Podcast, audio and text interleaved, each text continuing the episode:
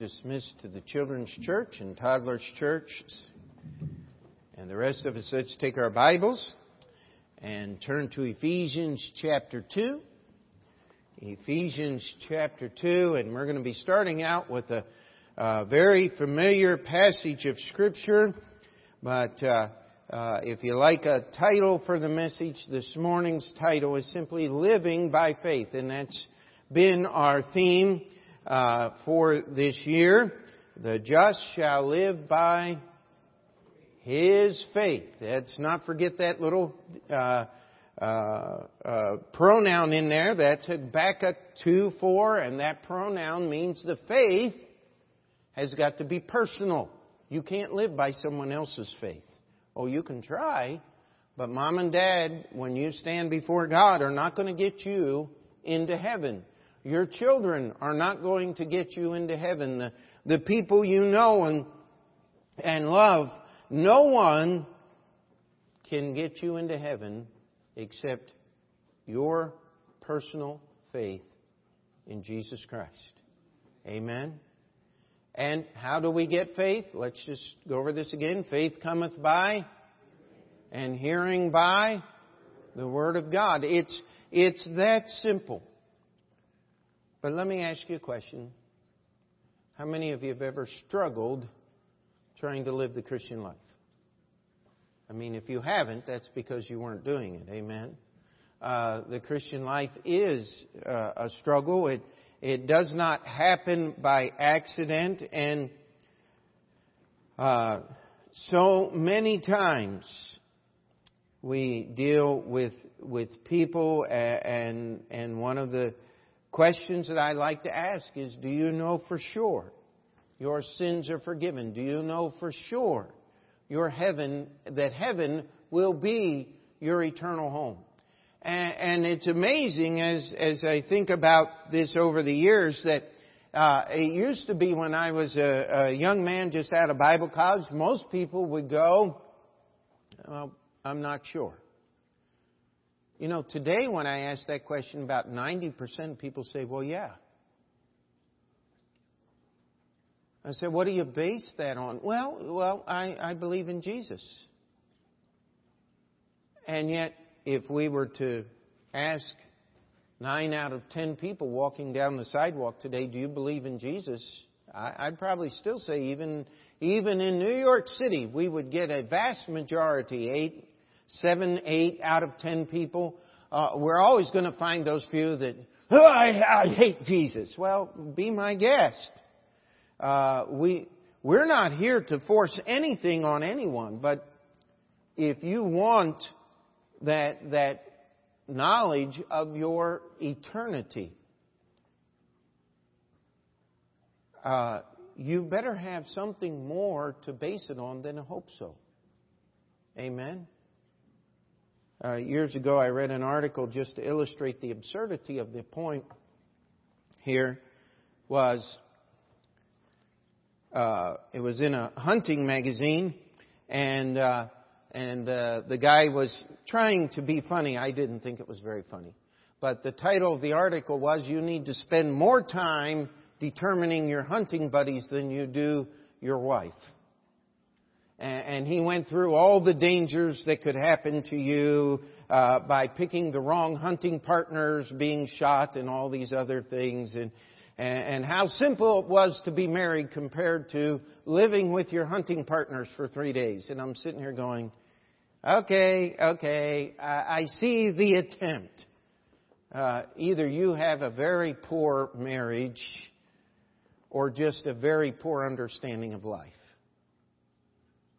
And yet, most of us would spend more time and effort seeking a wife or a, or a husband than we would in understanding our eternal security.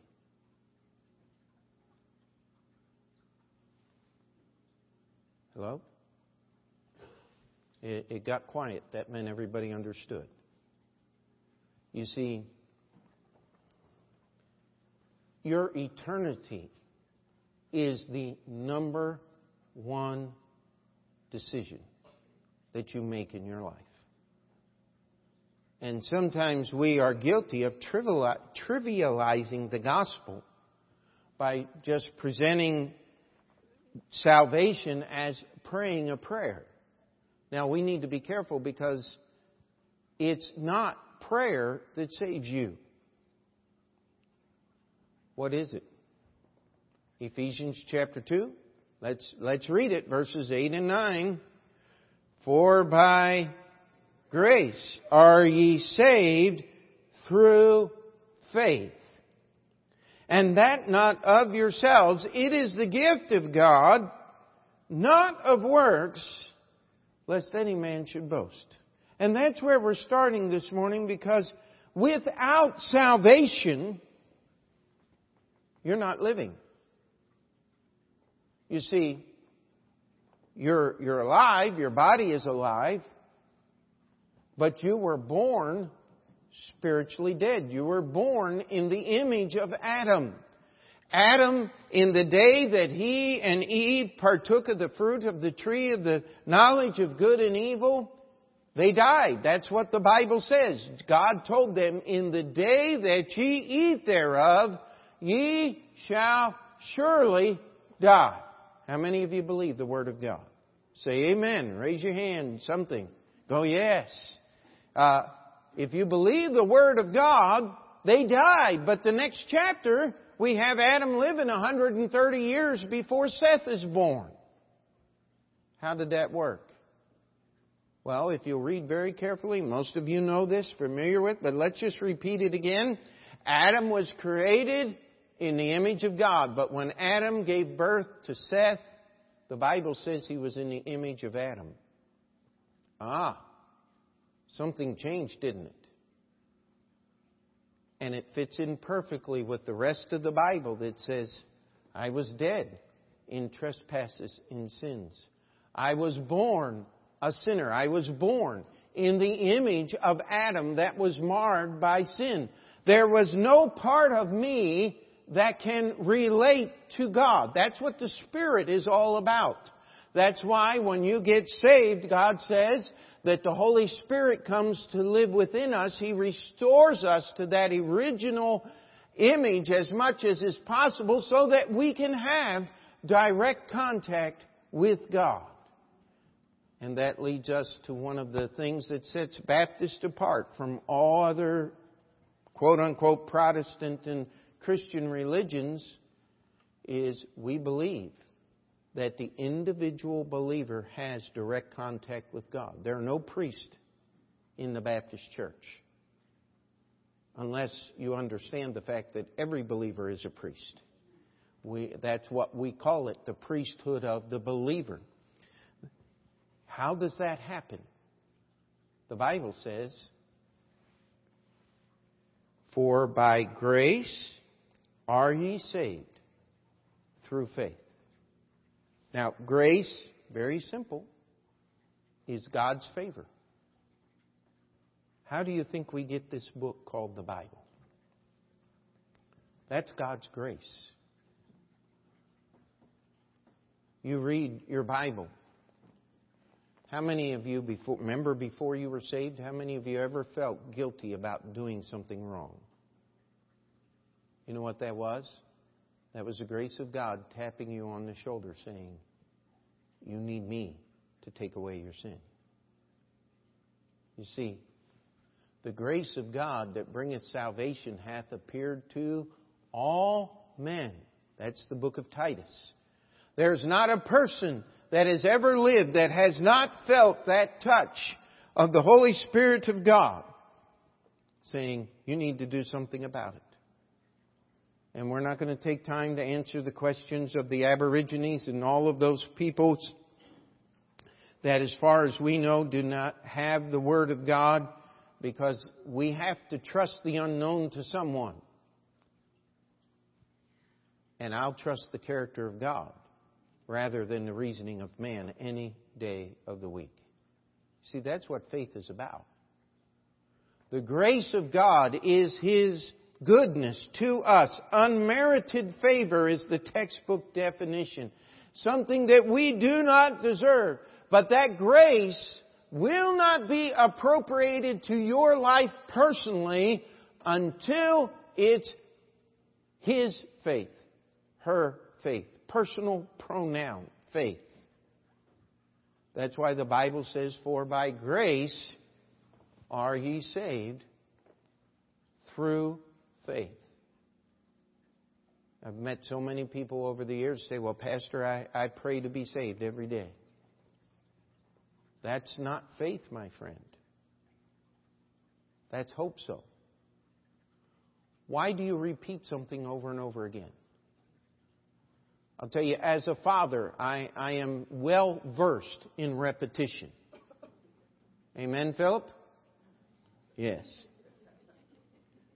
Philip is a special student of repetition. Meaning that he didn't do it the first time. So we're going to give him a second opportunity. We repeat. The reason why we ask God over and over again to save us is because we honestly, if we'll be honest, have no faith to believe that He did what He said He would do. That's not salvation. And when you stand before God, you're going to wish that you had made your eternity secure by taking advantage of God's grace through faith. That's why the Bible calls it being born again. We have a newborn in our auditorium this morning. Little baby is there as a testimony to life. Amen? But that baby had a birthday, a very most special birthday. Those of you that know, the baby was born on my birthday.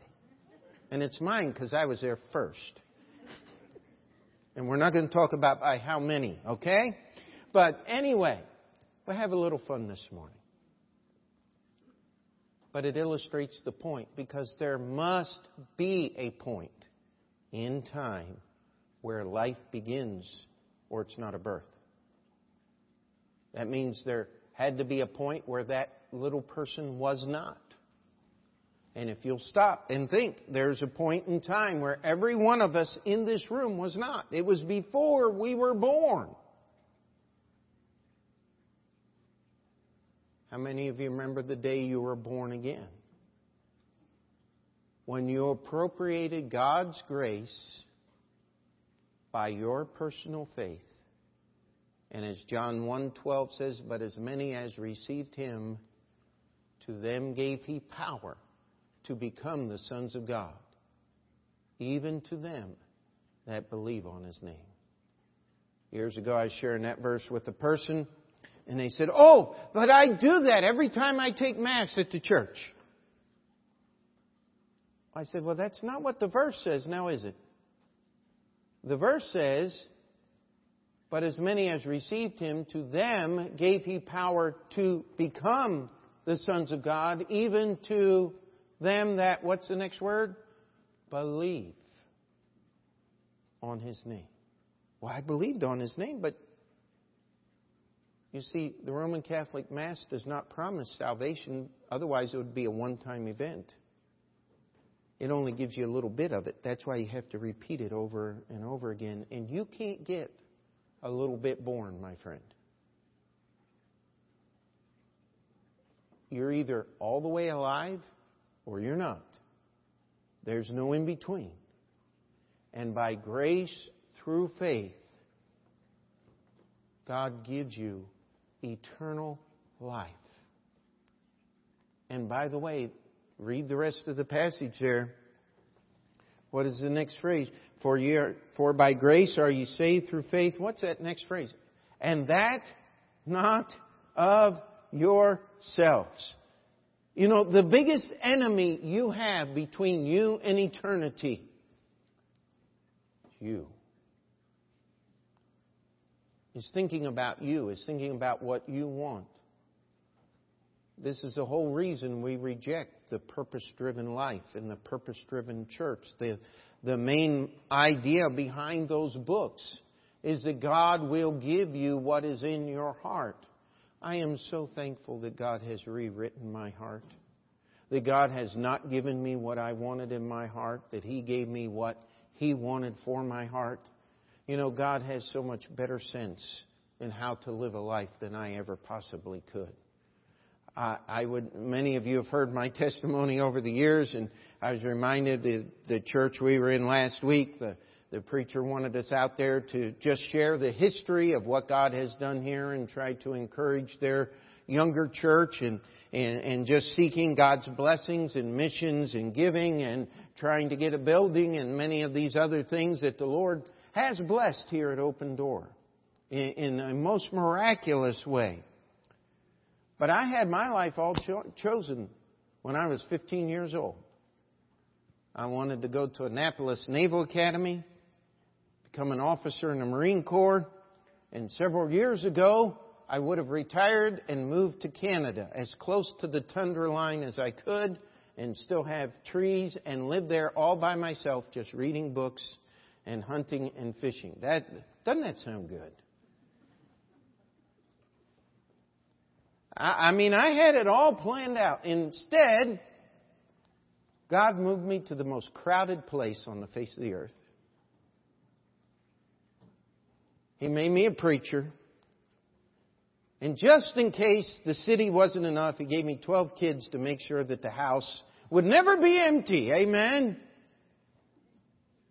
Last Monday night, we had everybody together there in Sarah's little apartment except for Peter, of course, who lives in Washington. And that was, oh, the noise level. Uh, I hope we didn't get her moved out of her apartment, but uh, uh, we had all the kids there and, and uh, two of the four grandkids, and all that was just a special, special birthday. I just enjoyed that. That was the present more than anything, was just having everybody together. And, it was so much fun. And I'm telling you that God's plan for your life is so much better than anything you could ever imagine. But you won't get there till you get saved first. And you'll never find what God wants you to do until you let Him handle your eternal security. How many of you have ever had doubts about your salvation?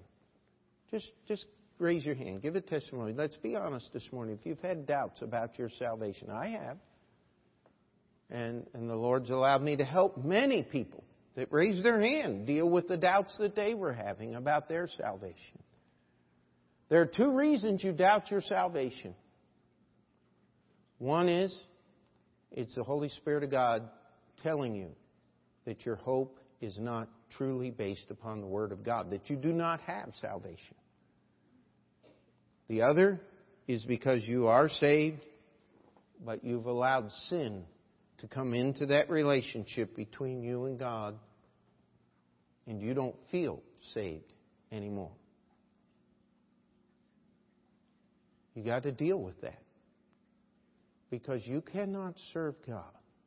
You cannot live by faith worrying about your salvation. That's what Hebrews chapter 6, one of the most misunderstood chapters in all the Bible. That's simply what it's talking about because there are those who spend their entire relationship with Christ trying to earn a salvation that cannot be earned. And what they end up doing is re-crucifying Jesus over and over again. Now, we're not going to take time to go through that passage expositionally and build that all up, but I trust if you'll read Hebrews 6, you'll see that. And that is the pattern of the Orthodox, Catholic faiths, and many of the Protestant faiths have fallen back on that same paradigm, that same pattern. Your entire relationship with God is just trying to get saved. That's not Bible. That's not faith. That's nothing except turmoil and doubt and fear Why would you trust your eternity with another human being? When, according to the Word of God, you can trust your eternity in the one who lives forever, which is the Lord Jesus Christ. And the Bible is very, very clear. The reason I'm preaching this sermon this morning is, uh, believe the Lord wants me to, is because the Bible is very, very clear that there's going to be many people who attend church all their life. There's going to be many people who walk the Christian life the best they absolutely can. And in that day, they're going to say, Lord, Lord. And He's going to say, Depart from me, ye that work iniquity. I never knew you. That's Matthew chapter 7. Those are harsh words. And this church exists to help us deal with the truths that are in Scripture so that when we stand before God, when you are personally called into question, your reliance is going to be upon God's grace, appropriated to your life personally through faith. And all God's people said. You see, that is salvation. It doesn't come from you. It's not yours. Someone said, Preacher, you're trying to scare me out of my salvation. Well, if it's a fake one, I hope it works. Amen? But if it's the real thing, I can't scare you out of it because it's eternal. And the only hope that you can have, the only security that you can have, I did what the Bible said. It doesn't say, for by grace might ye be saved through faith. You see, God's in the saving business. He wants to save you. God is looking, He has taken away every excuse for you to miss eternity. It's us who puts the excuses in. It's us as human beings who try to confound the simplicity of faith in Jesus Christ. And it does not hurt those that have been saved for a very long time to be reminded that it's God's goodness through faith that we're saved. It's nothing that I have done. God does not save you by what you've done. He does not keep you saved by what you can do. It's all about Jesus Christ. How many times have you heard me use that phrase?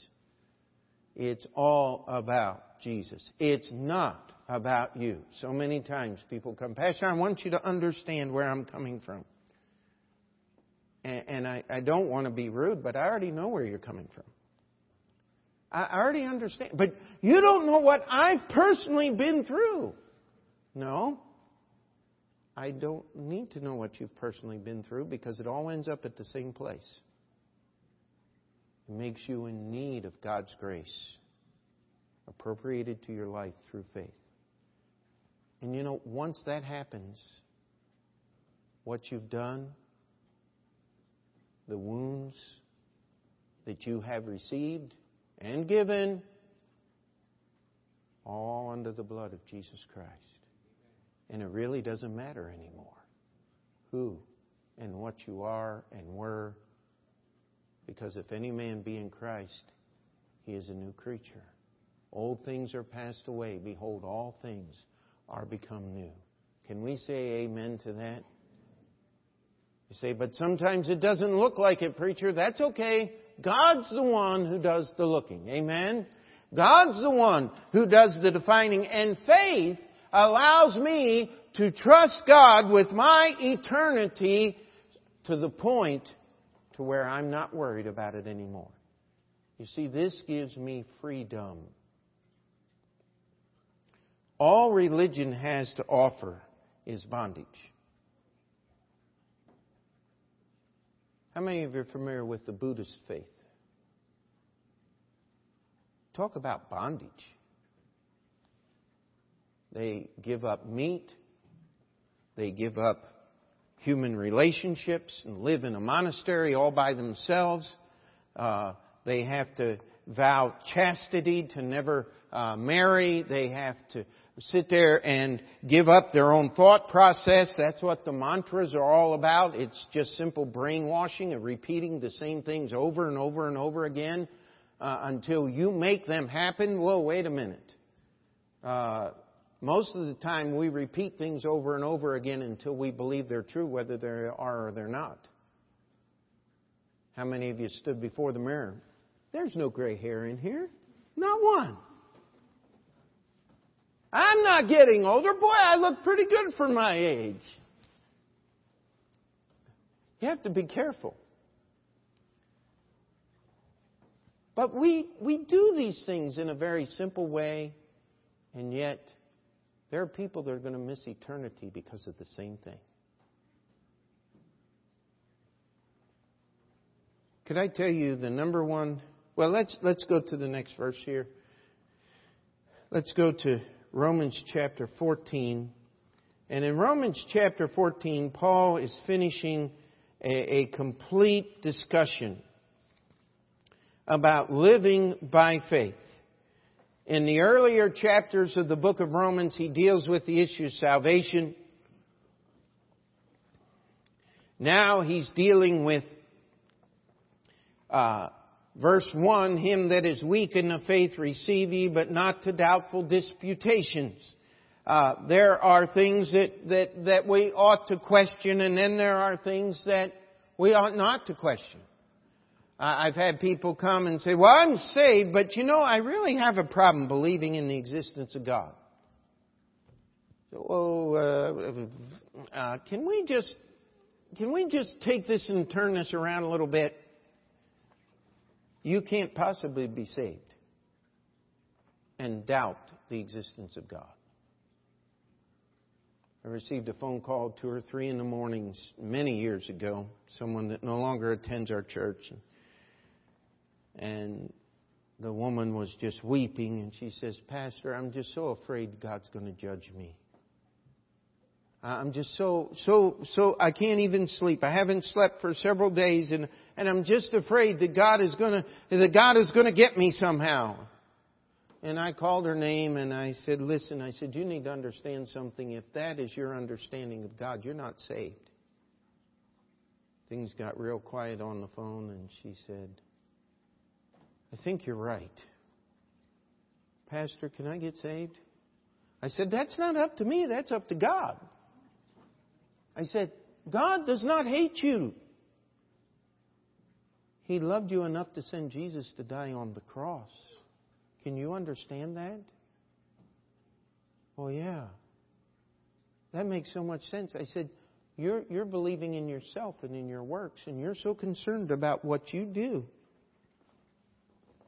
This is what this verse means about doubtful disputations. People all the time questioning things People accuse us of having a blind faith. Well, if Jesus Christ died on the cross, if God loved me that much,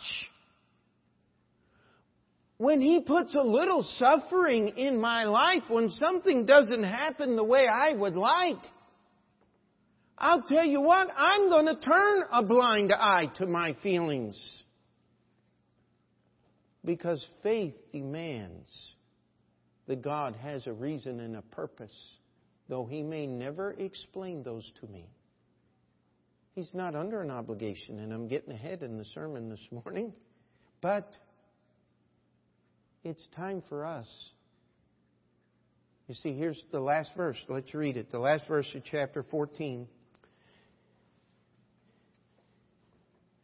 And he's talking about allowing things and and and uh, uh, eating meat and these different things in the Bible, and it says, And he that doubteth is damned if he eat, because he eateth not of faith. For whatsoever is not of faith is sin. You know what? That would solve the diet problem right there now, wouldn't it?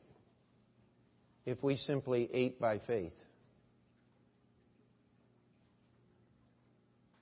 You know what? I couldn't open a bag of cookies and sit there and eat the whole bag by faith because I know that God is not going to bless that. It's going to show up somewhere else, make me look like a cookie, right? Faith is such a simple thing. You see, when you got saved, if you are biblically saved this morning, what did you surrender by faith to God? Everything? Hello? Your entire life? How many of you have expended great time and effort trying to figure out what you're going to be when you grow up? And by the way, you can still be 40 years old and try to figure out what you're going to do when you grow up. Now, can't you? Why is it so quiet? We all know people. That's why they offer general studies at college. Do you know what a degree in general studies is worth? It's not worth the paper that it's written on. Trust me. If you look up in the one ads, we want someone with a degree in, and they list it, and or experience in Never once has there been a one ad. We want a graduate of general studies. There's been a lot that says, we'll teach you if you're willing to learn. Yeah, that's, that's a good thing. But you see, faith, faith in God is the answer for every major question in life.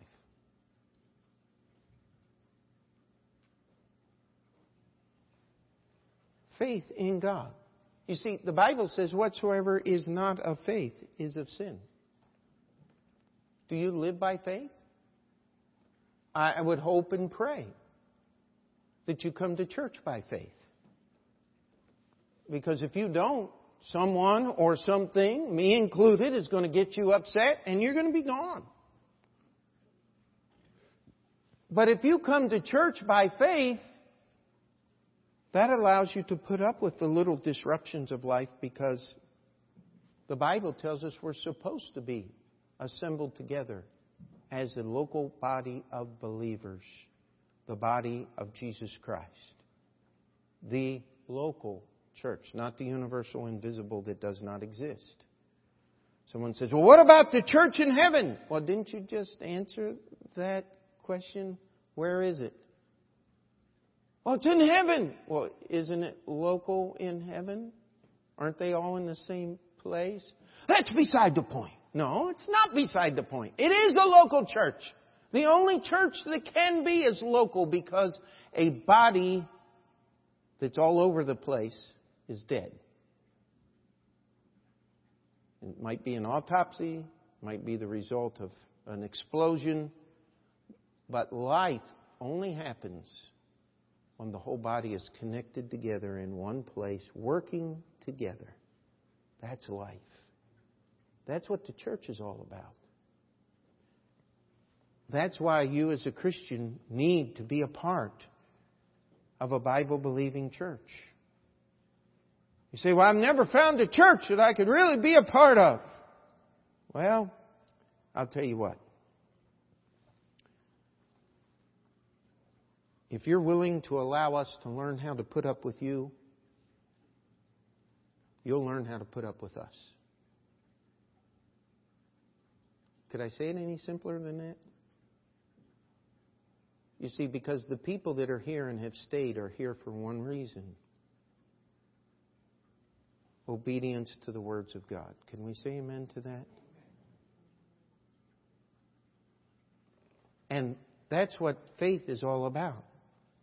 You see, true biblical faith removes the question of what I should do with my life. It answers that question.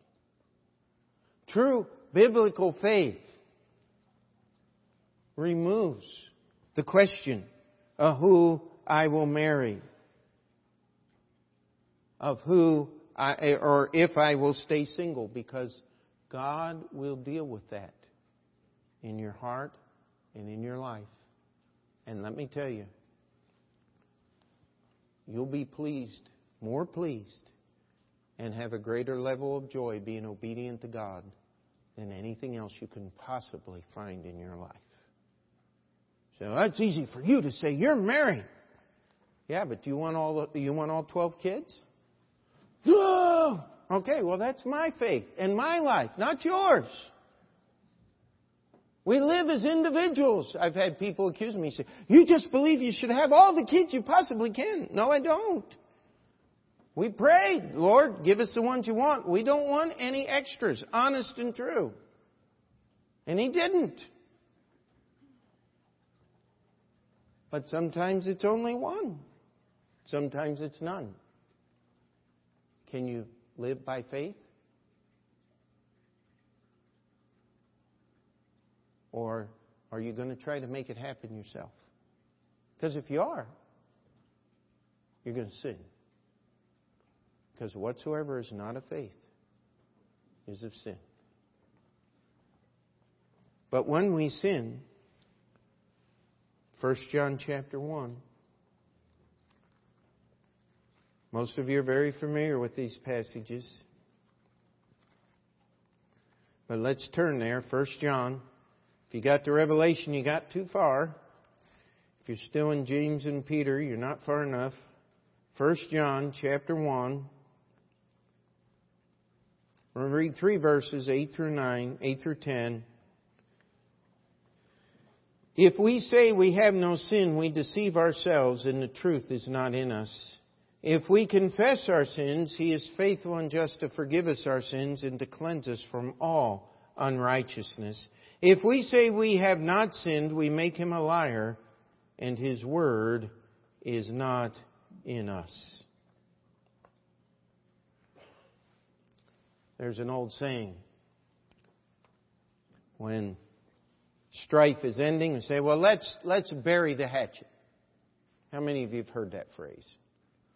And uh, then there's an adjoinder to that. No one buries the hatchet until they've drawn a very careful map so they can find it again if they need it. And, and that is more true about life than we wish it was. How many of you have had a visit to the graveyard of forgiven sins? You know, that's a place that God never goes. It says, He has separated our sins from us as far as the east is from the west. Aren't you glad He didn't say the north from the south? Because you can go north until you find a place. Now, if you have a compass, it's the magnetic North Pole.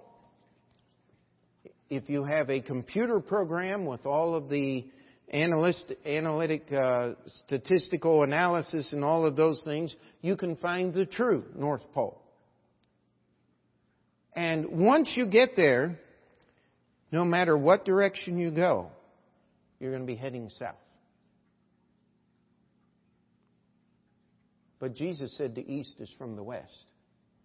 Do you know that you will never find west by heading east? Our space shuttle travels at 22,000 miles per hour, crosses the United States in less than three minutes. And when it goes up east, when it went up east, we don't have them anymore except in museums, it landed heading east. They can't turn, they could not turn the thing around. You see, we do not forgive others, or we do it temporarily, or we forgive ourselves temporarily, but God forgives us and the only way that you can know and trust that forgiveness is through faith. Do you know, if we could take that kind of faith and inject it into marriages, it'd be a wonderful thing, wouldn't it? Well, every time I do something wrong, he or she will remember all of the things that have happened for the last 25 years. Don't raise your hand. But it happens in families. That's one of the problems with funerals and weddings. Is all the problems from the past how many ever years come to the surface and people try to make things right that can't be made right. Sometimes they try to keep things wrong that uh, it's, it's a terrible thing. But you can have forgiveness through faith. That God through Jesus Christ. And here's the basis. See, faith always has a basis in reality. It's not just a hope so. Jesus paid the price for every sin on the cross. It was paid for before you were born. If you can't trust God to forgive, you need to go back and check your salvation because you had to surrender that in order to be saved. Can we say amen to that? That's why Jesus in the Lord's Prayer said, Forgive us our debts as we forgive our debtors. If you can't forgive others, listen, how many of you are glad that God has forgiven you your sins against God? Do you realize that same God paid for the sins of others against you? And guess what? He also paid for your sins against others. Does that mean we should be callous and just walk around as if we don't know? Sometimes there's things that we need to do. If you've stolen money from someone, pay it back. If you want to do it right, give them interest. That's what the bank expects. Amen? But if you've said something or done something the only thing you can do is ask forgiveness. You cannot demand other people forgiving you. Because the only way you can truly forgive another human being is to go to Jesus first and get His forgiveness. And then you can take that forgiveness that He's given you and give it to others. We don't forgive based on our goodness. We forgive based on the payment that Jesus Christ made on the cross. You see, that's biblical forgiveness. That's forgiveness by faith. And that frees my heart and my mind from all of these ulterior motives and all of these things that hinder and destroy relationships here on earth. It makes you simple like a little child. Because little children don't remember things, they forget so easily. Isn't that wonderful? And that happens through faith. Our last one this morning, I'll be very short because we've already covered most of it, is simply hope. You see, I have a faith in Jesus Christ that saved me on August 28, 1977. That was a long time ago. I had to deal with some doubts. But you know what the problem was? It was because what I was living wasn't by faith, it was sin. And that hindered my trust and my faith relationship with God. And I confessed that sin. And I trusted His forgiveness for that sin. And that gives me hope for the future. You know what? That gives me hope in what I am doing as the pastor of a church to be the very thing that God wants my life to be about. Now, I could tell you the stories of all the miracles that God has done to give us the building, all the things that we've experienced just this past 12 months there, 10 months with Union Baptist Church, how the Lord's miraculously provided money and, and, and uh, kept us from falling off the scaffolding and let us do work that, that uh, really ought to have been done by professionals, but uh, it actually turned out just as good or better than the professionals, most of it. It's an amazing thing. And it's not because of my ability or anything, it's because the Lord has done that. You see, let's turn to Colossians chapter 1. Colossians chapter 1. And again, I, I wish we had time and to, to make this, we could make this sermon a, a whole series and spend a whole sermon on each point, but I trust that you'll fill in the blanks and, and read these passages. But in verse 4, Paul is talking about the Colossian church. Since we heard of your faith in Christ Jesus and of the love which ye have to all saints, for the hope which is laid up before you in heaven, whereof ye heard before in the word of the truth of the gospel. Now Paul's saying, listen, I've heard of your faith in Christ Jesus, and, that faith in Christ Jesus has manifested itself in love for the brethren, in love for the other members of your church there in the town of Colossus, which is in modern day Turkey. He said, and the whole reason you're doing this is because you have a hope laid up for you called heaven if we're going to live with each other for all eternity, maybe we should learn to get along with each other a little better here on earth. Amen? Uh, it, it, just may be uh, to, to your benefit. And let's skip down to verse, um, uh, verse 23. Here's what it says. If ye continue in the faith, grounded and settled and be not moved away from the hope of the gospel which ye have heard, which was preached to every creature which is under heaven, whereof I, Paul, am made minister, who now rejoice in my sufferings for you, and fill up that which is behind of the afflictions of Christ in my flesh, for his body's sake, which is the church. Now, the wording there may be a little difficult at the first reading, but simply what it's saying is, Paul said, I've suffered many things in the flesh for the sake of the gospel. And it's no big deal. Because my suffering has promoted your faith in the gospel. My preaching has promoted, and Paul did not start the church of Colossus. It was a town that he never visited.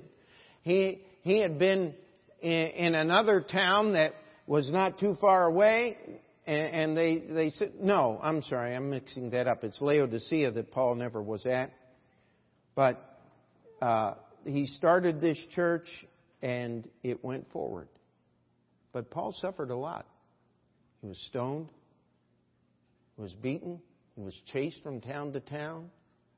He was called everything under the sun except what he was a minister of faith that comes from God. You see, in this life, we spend our greatest effort struggling with those things which are worthless, and the least amount of effort struggling with those things which are most important. See, faith switches that around. And faith puts our effort where it's going to make the most difference for eternity. And you see, that gives me hope in a world full of lies. That I can still live the truth. Amen? You see, I have the faith that saves me. I'm grounded. I'm settled. You're not going to convince me that this book is a book of lies because that's not possible. Number one, because I choose believe the Bible is the truth. But number two, because I've examined everyone who's ever claimed that the Bible is full of lies, that I've had any access to their information. And I found out who the liars were.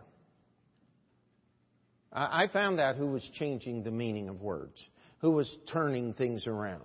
Someone says, Well, you got missing parts to your Bible. No, I don't. You go study those people who claim they found missing parts.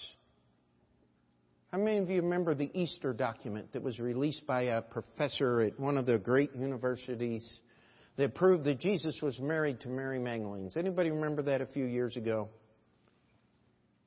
It's a joke. It's completely genuine fraud. It's been proved beyond any shadow of a doubt, any test that you can make a test. But this stupid, ignorant, God hating woman released it Easter week so she'd get a press release that was against the Bible. You know what? I have no use for liars. Now don't go home and look that up. You can fact check me if you want, it's there. But I'll tell you, why don't you fact check the Bible and find out where you're not living by faith? That, that's the kind of struggle that we need to be struggling with. That's the kind, that's where our life effort needs to be found because we have salvation through faith. It's at God's unmerited favor toward us. He gives it if you will apply it through personal faith. He'll save you today.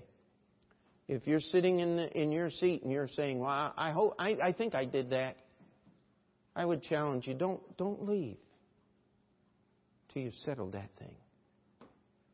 It's either because you have a fake faith that's not real and God is touching your heart saying you need to get the real thing, or it's because you've allowed sin into your life to hinder your faith relationship with God. And see, here's how you can tell. What have you done in your life that's not by faith? What have you trusted in your own ability to do instead of asking God to help you do it? Well, then let's go to the next step. If we confess our sins, He is just and faithful to forgive us our sins and to cleanse us from all unrighteousness. Will you let God forgive you? Will you trust God to forgive those that have hurt you? Sometimes this last one's the most difficult. Can you trust God to forgive you for the things you've done to hurt others? Forgiveness is forgiveness. It really is not directional other than toward God no matter who else is hurt. But you've got to put that, if you can't put forgiveness and faith together, you need to check what kind of salvation you have. Now, are you living a life of despair? I mean, if you look around you at world events, that, that would be the first response that I would have. My heart is broken over this presidential race.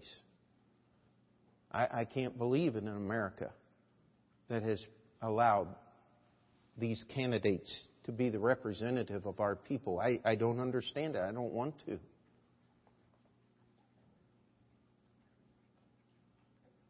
But I'll tell you what, my hope isn't in the White House, praise God. And it's not just because of the inhabitant. My hope wasn't in the White House when Ronald Reagan was in the White House. My hope wasn't in the White House at any time in American history. My hope has always been in the Church of Jesus Christ, influencing people to live a life by faith. And all God's people say, Let's pray. Dear Heavenly Father, we come